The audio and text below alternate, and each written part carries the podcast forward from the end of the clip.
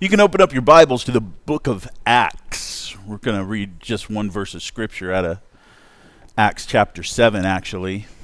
Uh, for those that don't know me, uh, I am Pastor Leroy Strain, an associate pastor out at Airway Heights Baptist Church.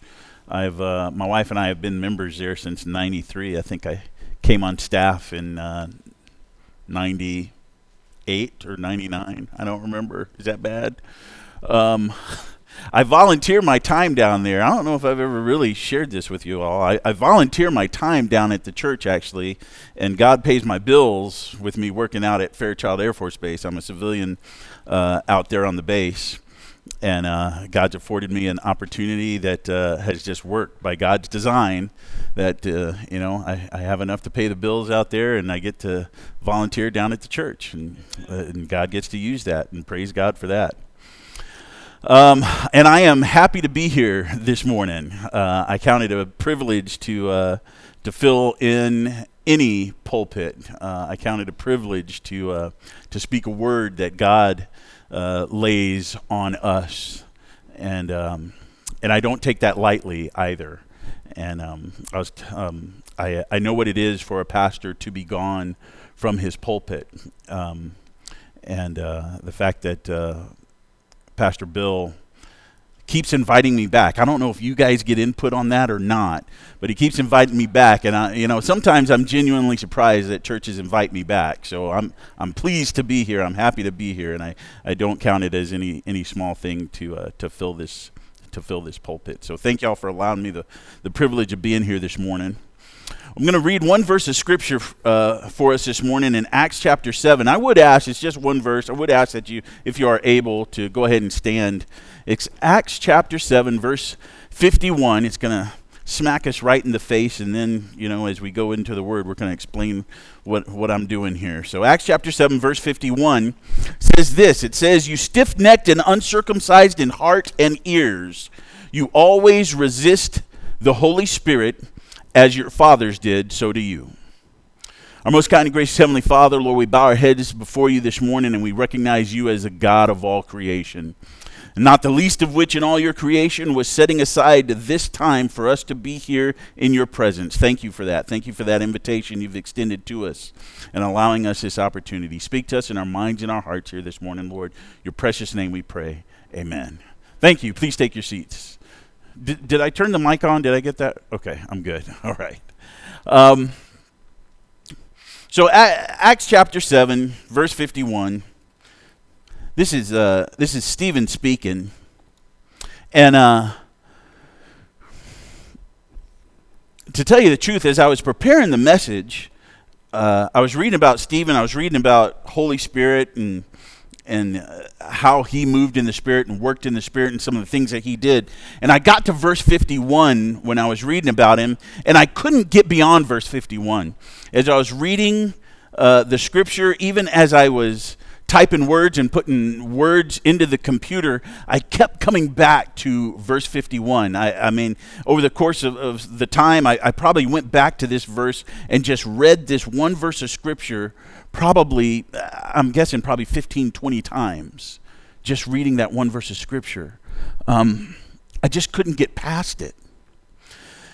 Uh, there's some things that we have to understand about Stephen. Uh, if you go back in Acts chapter 6 and you read about him, you can do that later, uh, but you find that Stephen was, was called to serve. The church called Stephen to serve. If you read in Acts chapter 6, it says, Therefore, brethren, the disciples are speaking to the church. They say, Therefore, brethren, seek out from among you seven men of good reputation, full of the Holy Spirit and wisdom, whom we may appoint over this business. That was his job description. That's what they wanted Stephen to do. That's what they were looking for. They wanted someone with a good reputation, full of the Holy Spirit and wisdom. That's quite a job description.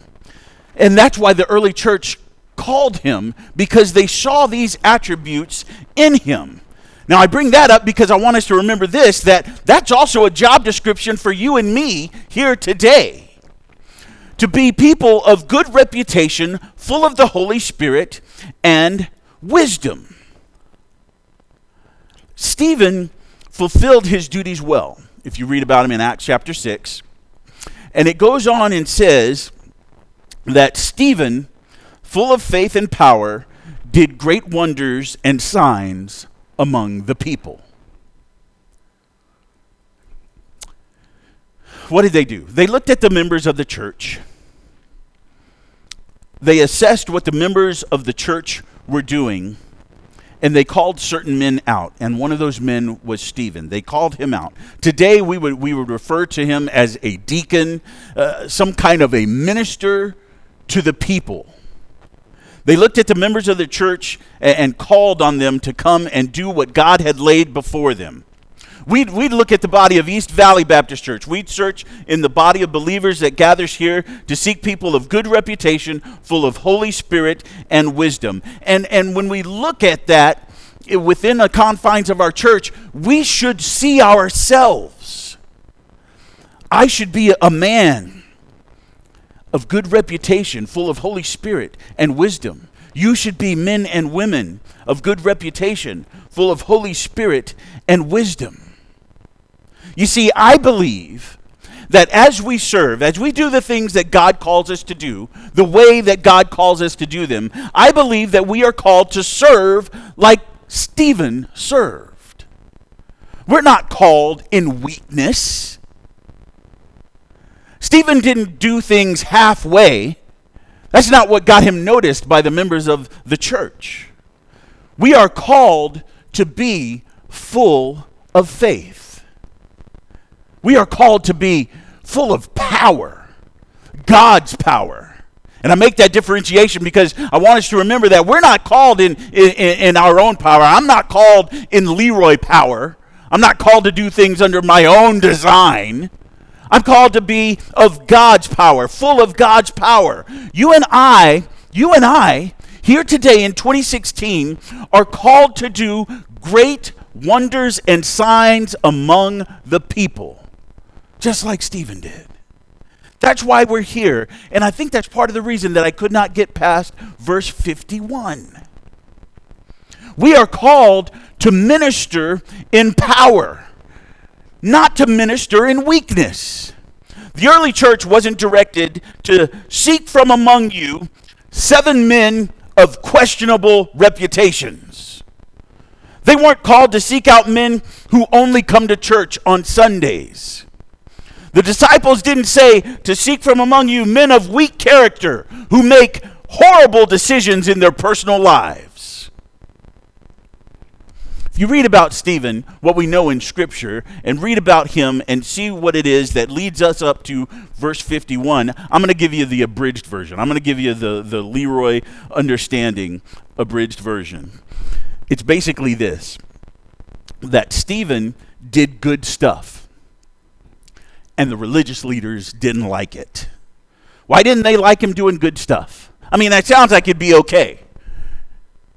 But they didn't like it because he was preaching Jesus Christ.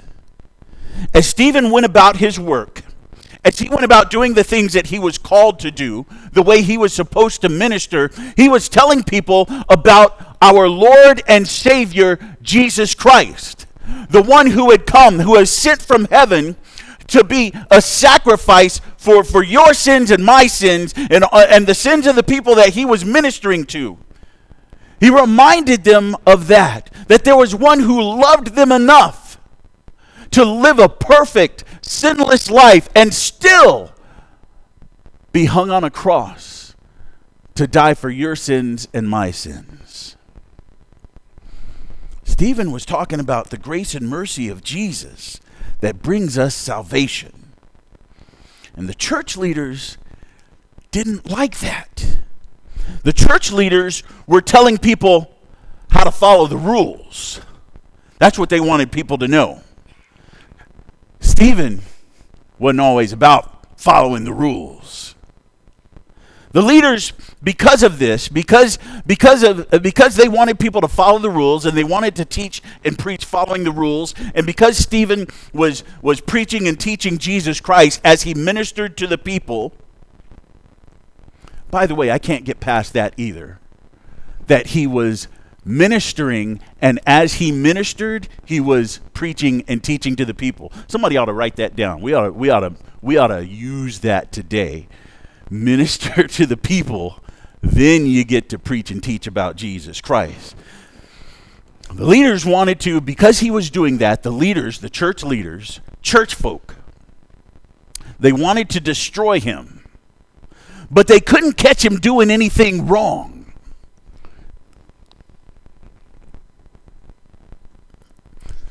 So don't answer this question. But I always have to think to myself, what is it that we do that we hope no one catches us doing? Don't answer it because you're thinking about it right now and you're convicting yourselves. You ever do those things though? Maybe it's just me. I know I shouldn't be doing it. Here I go. Man, I hope nobody sees me. You checking over your shoulders. It's probably just me. they couldn't catch him doing anything wrong. And so they coaxed some witnesses to make some false charges against him. So they go out and grab Stephen. They drag him before this religious court to defend himself against these trumped up charges. Defend yourself of these allegations. But instead of defending himself, Stephen launches into a lengthy sermon. As a matter of fact, I think it's one of the longest recorded sermons in Scripture.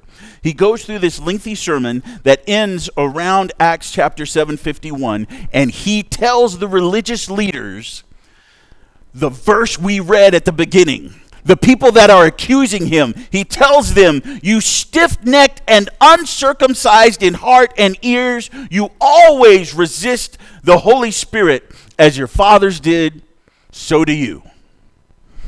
Here's the Leroy version of what he's telling them. He's saying, You as leaders have opportunity to lead our people toward God, but you're leading people away from God. You've never given your heart to Him, not really. You refuse to listen to Him fully, and you're rejecting the Holy Spirit. I read those words in Scripture and I went back to that verse over and over and over again because I couldn't get past wondering if Stephen would say those words to our church today,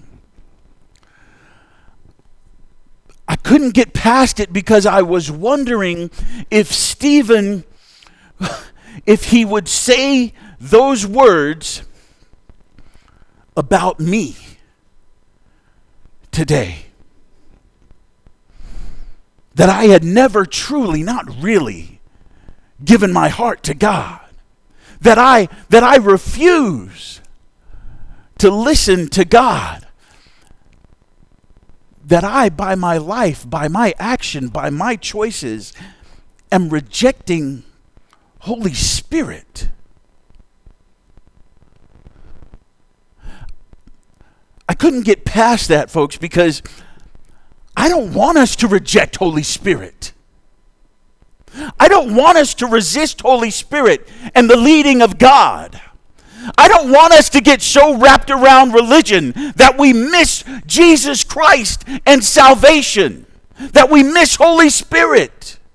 I don't want us to get so wrapped up around being Baptist that we miss Holy Spirit. I don't want us to get so wrapped up around following the rules that we miss Holy Spirit. Jesus speaks in Luke chapter 4, verse 18. These are the words of Jesus Christ. In Luke 4 18, Jesus says, the only begotten Son of God, Jesus, says, The Spirit of the Lord is upon me, because he has anointed me to preach the gospel to the poor. He has sent me to heal the brokenhearted, to, proclaim to proclaim liberty to the captives and recovery of sight to the blind, to set at liberty those who are oppressed, to proclaim the acceptable year of the Lord. Jesus himself craved the anointing of the Holy Spirit of the Lord. Jesus didn't say, The Spirit of the Lord is upon me to get people to follow the Ten Commandments. Jesus didn't say, Holy Spirit is upon me to, to get people to come to church. He didn't say, Holy Spirit is upon me to get people to tithe or to help their neighbor. Folks, you and I should take a lesson from that because we need to learn to help people to fear the Lord and to hate evil and accept the will of Holy Spirit in their lives. Then people will want to follow the 10 commandments. Then people will want to come to church. Then people will want to tithe and help their neighbors. We need to minister in power and wisdom of Holy Spirit because Holy Spirit is about resurrection and life. It's good news to a lost and dying world to have hope for life. And so, if we want East Valley Baptist Church to be alive, we need to minister in the power of Holy Spirit. Jesus said in John 14, 6, I will pray to the Father, and he will give you another helper, that he may abide with you forever. If that word forever isn't underlined in your scripture in John 14, 6, underline that word forever. I'm going to give you a definition of forever. Forever means forever. That's the definition. He may abide with you forever. Holy Spirit's not going anywhere. He's not going to leave you. Scripture says, not going to forsake you. And so the things that the Holy Spirit gives us, those are eternal. There is eternal wisdom in Holy Spirit. Man, I need some time for people to drop some wisdom on me. There is eternal wisdom in Holy Spirit. There is eternal power in Holy Spirit. There are eternal resources at our disposal if the Holy Spirit dwells within us. We ought to ask the Lord if we can get a hold of some of those resources to do His work here upon this earth. Isaiah wrote, The Spirit of the Lord shall rest on him, the Spirit of wisdom and understanding, the Spirit of counsel and might, the Spirit of knowledge and the fear of the Lord we ought to ask the Lord if we can have access to that wisdom, that knowledge, that understanding, so that we can do the things that we are called to do here today. Holy Spirit will come upon us here today in 2016 and, and will spur us on to action. Holy Spirit will come to us today and spur us on to speak. Holy Spirit comes to us today and spurs us on to do good works. The part we read in Matthew just a moment ago, where Jesus spoke, Jesus reminds us that the Holy Spirit will incite us to preach the good news. He'll enable you to speak with authority. Ah, preacher, I'm not, I, I, I don't speak so good. People ask me questions and I, I freeze up and, and I don't know how to answer and I can't remember some of the Bible verses. You know what? You're leaning on your power when you should be leaning on the power of the Holy Spirit. Yeah, I'm talking to me too. That's a reminder for me too. Stephen spoke to the religious leaders with authority of the Spirit of God. He was drugged before them like a common criminal. He, he should have been intimidated by them. He should have been all shucks and, and looking at the feet and not making eye contact. But that's not what he did because God, through the power of the Holy Spirit, incited him to preach the good news. Jesus also reminds us that the power of the Holy Spirit incites us to proclaim freedom from captivity and oppression. 2 Corinthians 3:17 says or it reminds us that where the spirit of the Lord is there is liberty. Where the spirit of the Lord is there is freedom. Folks, there's a world that surrounds us that is in captivity to sin. And God is the answer. We have the answer. The world's in captivity to sin, and it's looking to the government for answers. It's looking to politicians for answers. It's looking to Wall Street for answers. But the answer remains God and God alone. A sinful world searches for anything to throw at the problem, anything and everything, willing to accept whatever people throw at them. But God is the answer, and we have the answer. It reminds me, too, that, you know what? Sin, I'm not going to lie to you, sin looks pretty good sometimes. It looks fun. But when we're caught up in it, it's oppressive. It wants to keep you down. It's a burden. It makes life overwhelming. There's a people there's people around us who don't know that there's a way out. They think that this is all there is. This is the best it's going to get. They don't even recognize that they're in slavery to sin. And God offers you his Holy Spirit so that you can bring hope to people who don't even know that they need hope. Stephen knew that God wanted to use him to speak a word of truth and hope. And God wants to do the same through you. Every time I point to you, every time I look out at you and say you, I get the feeling people want to look around at their neighbor. But God's talking to you this morning. God wants you this morning, not the person sitting next to you, you. Jesus reminded us as he spoke that the power of Holy Spirit incites us to reveal the presence of God. The Spirit of God has been given to us so that we can point people to Jesus. God wants people to, to see something different in believers. God wants people to see something different in you. God wants people to see something different in me. He delights in himself in, in, in, showing himself strong on behalf of his children. I, I, loved those verses that we read out of, out of Corinthians a moment ago about God using the weak things to confound the strong things. God using, I can't even quote it now. I'm excited. That's God doing God stuff. That's what that is. That's what he's telling us. That, that, that God will do the God stuff. And we have opportunity to call on him to do God stuff in this world around us. What would it be like to minister? What would it be like for you to minister, not just with your words, but with the power of God in your actions?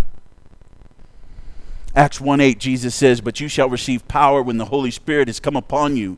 You shall be witnesses to me in Jerusalem, in all Judea, Samaria, and the end of the earth. God is prepared to do the God stuff but we need to do our part. Stephen had to do what God called him to do. He had to do it the way God called him to do it. We need to do the things God calls us to do, to do them the way that God calls us to do them. Only when Stephen did things the way God wanted him to do them, only then was he going to be of good reputation, full of the Holy Spirit and wisdom. And only then was he going to be noticed by the people as someone who could be trusted with more. Don't do it halfway. He wasn't just trying to be good enough. We need to go all the way. I think that's the example that we have from Stephen. In order for us to go all the way, the passion of God has to first fill us before we can expect to proclaim his word with power. I think Paul understood that probably better than anybody that I can read about or know about. Paul understood the importance of doing his part. That's why, that's why Paul could say, Follow me as I follow Christ. Use me as your example because my example is Christ. That's what Paul says to us. Evangelist Oswald Chambers, he's also an author. Evangelist Oswald Chambers says, Before God's message can liberate other souls, the liberation must be real in you. Stephen allowed Holy Spirit to be real in his life as he ministered so that he had an opportunity to pass on the message of Holy Spirit. I believe he allowed Holy Spirit to move in his private life so that God would allow Holy Spirit to move in his public life. It's an awesome responsibility that we have to speak truth into the lives of others, to speak truth into the lives of people who really don't recognize it as truth. The very fact that that God even speaks to me, acknowledges me, acknowledges us as sinners, that very fact alone should grip us. And if it grips us, it will grip those who are listening to us. We can't expect people to be stirred by the truth any more deeply than it has stirred our own hearts. Stephen was gripped by the message of Jesus Christ. It captivated him. Then, Stephen, full of faith and power, did great wonders and signs among the people. So, in our lives today, in 2016, we need to remember that it is the Holy Spirit of God who heals those who call on Him. It's the Holy Spirit of God that convicts those who need Him. It's the Holy Spirit of God that converts those who choose Him. It's the Holy Spirit of God that sanctifies sinners like you and me. God is the Alpha and Omega, and everything in between, by the way. And He's not asking us to do the things that He is going to take care of, the God stuff. He's only asking us to do our part. So, what's your part? What are you willing to do for God? There's an author who wrote of the church, he said these words. He said, We as church folks, we are often willing to display our gifts, natural or spiritual. We as church folks, we are often, often willing to air our views, our political views, our spiritual views. We may even preach a sermon or write a book or correct a brother in doctrine. But who will storm hell's stronghold? Who will stand and say to the devil, No? Who will deny himself good food and good company and good rest, that hell may gaze upon him wrestling, embarrassing demons, liberating captives, depopulating hell, and leaving in answer to his travail a stream of blood washed souls.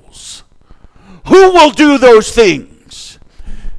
If it's not going to be us, who is it going to be? If it's not going to be the children of God who He has called to minister in this sinful, fallen world, who is going to stand for Him? Who is going to speak for him? Who is going to love those that God calls us to love if we won't do it?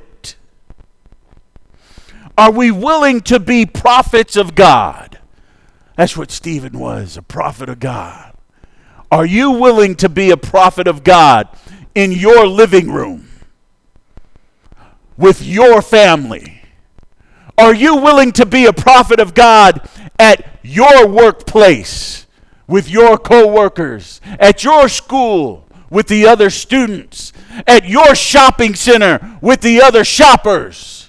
Are you willing to be a prophet of God? Because it will take conviction.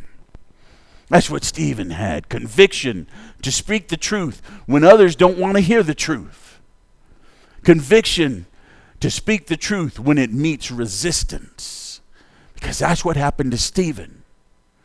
Stephen t- stood boldly before those who would destroy him for speaking the truth. He told them the truth of, of who they were and what they were as church leaders who were rejecting God, who were rejecting Holy Spirit. Stephen spoke that truth. And then you'll read in Scripture that they took him outside the city and they stoned him.